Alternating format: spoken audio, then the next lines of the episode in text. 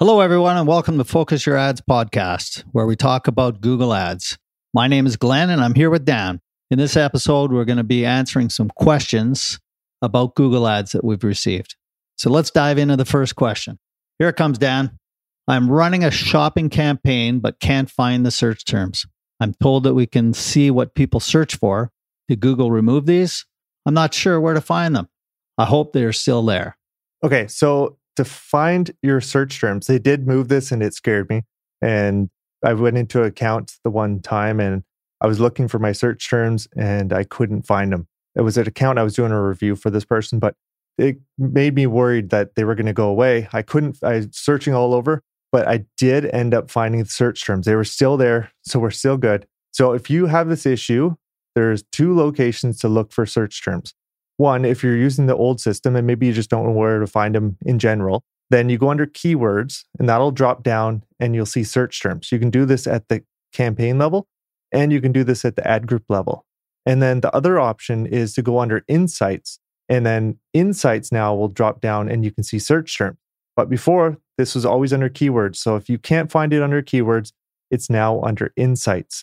And I've had this actually, I had a client that was looking for the same thing and they just Google just switched it on them to the new setup. So I suspect that they're eventually going to switch people over to this new insights search terms, but it's yeah, it was definitely scary to see the search terms gone, but they're still there. So don't worry. Hopefully we get to keep them for a long time, but it's we never know. We never know what's going to happen next. So this is the next question we have in our list here. So I've been told that being limited by budget can make it hard to control my searches in shopping. Is this true? Well, it is true, but only if, if you're using a multi tier setup in shopping, like an alpha beta campaign. It won't be the case if you only have one shopping campaign. And the reason this happens is because a multi tier setup uses negative keywords as a filter. If you get limited by budget on the lower end of this filter, the filter is no longer in place and all the keywords will move to the next campaign in the list.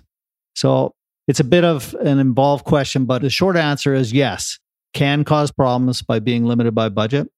There is a fix though. Set up a shared budget. Then everything runs out of budget at the same time. So that all the campaigns run out of this budget at the same time and thus stopping it from moving from one budget or one campaign to another. Dan, is there anything else you want to add to that? I'm not sure if I was very clear when I was explaining that. No, it's it's a pretty common one though to have this happen if you are limited by budget and a lot of people set up each a budget on each campaign and they might be using what's called like the alpha beta setup like you mentioned or they might have three tiers they might have a low medium and high setup if that's the case and you have each individual budget a lot of people will try to restrict the the lowest the beta budget because they say, well, that's those are the keywords I don't want to see. So they'll restrict it and they'll put a low budget on it. Well, as soon as you do that, your medium or the alpha, whatever one, depending on the setup you have, will become the new beta because that filter's gone. It's like removing that filter for anything that's above that limited by budget. So if you're limited by budget, especially if you're heavily limited, now all that traffic is going to go to the next level. So, and then that could happen again at the medium. It could go all to the next level. So, and the whole reason for having those that split is because you want to spend more, you want to have bigger bids on the higher on like the alpha. So now your beta, your alpha has just become a really expensive beta. So it's it just amplifies the problem. So and you'll get all kinds of traffic in there. So, but yeah, what you said totally makes sense. So, so you're, you're essentially driving your your low cost clicks down to the, the more expensive area where people are where you're going to pay more for those clicks now. Yeah, that's right. Yeah. So the clicks you want to spend less on, yeah, are getting pushed into the the campaigns where you're going to spend more. Yeah. So it's your low quality clicks exactly. that would be getting pushed up. Okay. So here's a really good question, Dan. Should I venture into Performance Max? It seems like I can't get a straight opinion on this. Some people say to stick with the standard shopping, and others love Performance Max. What's your thoughts about this? So I think this is going to depend on your situation. So if you have just started out, this is the first thing you're going to do. I wouldn't suggest jumping straight into Performance Max your, as your first campaign. Now, saying that it can work, but it's not, it wouldn't be my first step. If I was going to be starting a new campaign, I'd want to do something like we were just talking about, like an alpha beta, if it's going to be shopping. If it's going to be search campaigns, like if you're a service business, then I would be looking at search campaigns and doing that before I jump into Performance Max. Once I have something that's you're getting a little bit of traction, or maybe you've struggled for a while, those would be would be the two scenarios where I might try it. So if I've been doing really well and I want to see what Performance Max can do for me, then I think that's a good time to test it. And there's actually experiments you can set up to test it. But if you're also, if you've been running for a long time and you haven't got any traction at all, then I think that's also another good reason to experiment with Performance Max because I've seen that happen where we've had a great standard shopping campaign running, but we're just not getting the traction we want. So we jump over to a Performance Max, we set it up and with a lot of assets and different things that we can do to make it run better.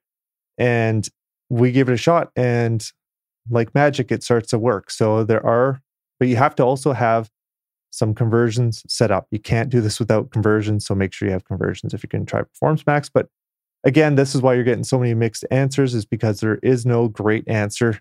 It's it's all about experimenting. Google Ads is completely about experimenting. And so, like what you're saying, experimenting. So you can set up a test to run kind of parallel PMax while you're still experiencing your shopping ads. Yeah. So this is a recent thing they set up you can actually set up a test and you could set 50% of the budget to shopping and 50% to performance max. The only caveat to that is I've seen it not work great with like an alpha beta setup because there's multiple tiers. If you have multiple campaigns, it doesn't work great. But if you have a single campaign, single shopping campaign versus performance max, it works well. You could also test it by cutting out certain products. So you could test, take a group of products, put them on one side in your shopping setup, and then take another group of products, put them on your Performance Max. They just can't be the same products. Otherwise, Performance Max will take priority over the other one. So you could sort that by brand or or type of product or whatever you wanted to use there. Exactly. So you could, yeah, you could take the brand, have one brand over here, one brand over here, or take every second product from one brand on one side and every second product other product on the other side.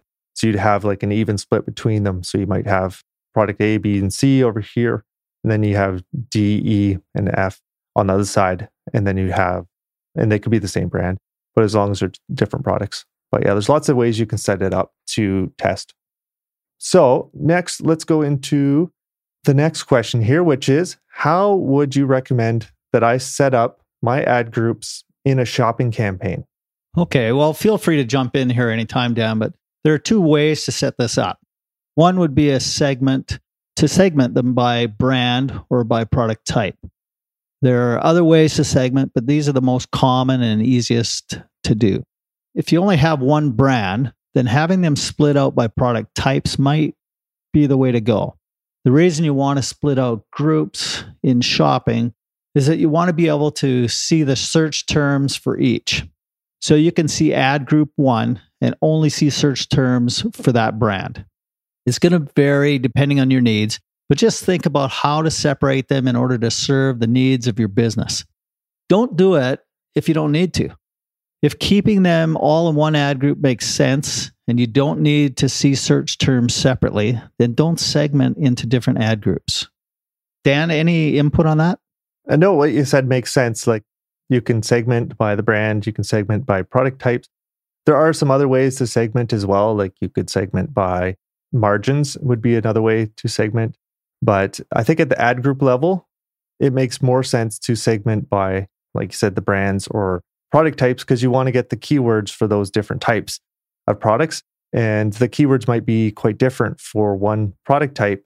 Like if you sell snorkels and then you sell floating toys, those two, the keywords for both of those are going to be completely different, but they make sense to be on the same store. So they're going to be on the same store, but different, completely different search terms coming in from people.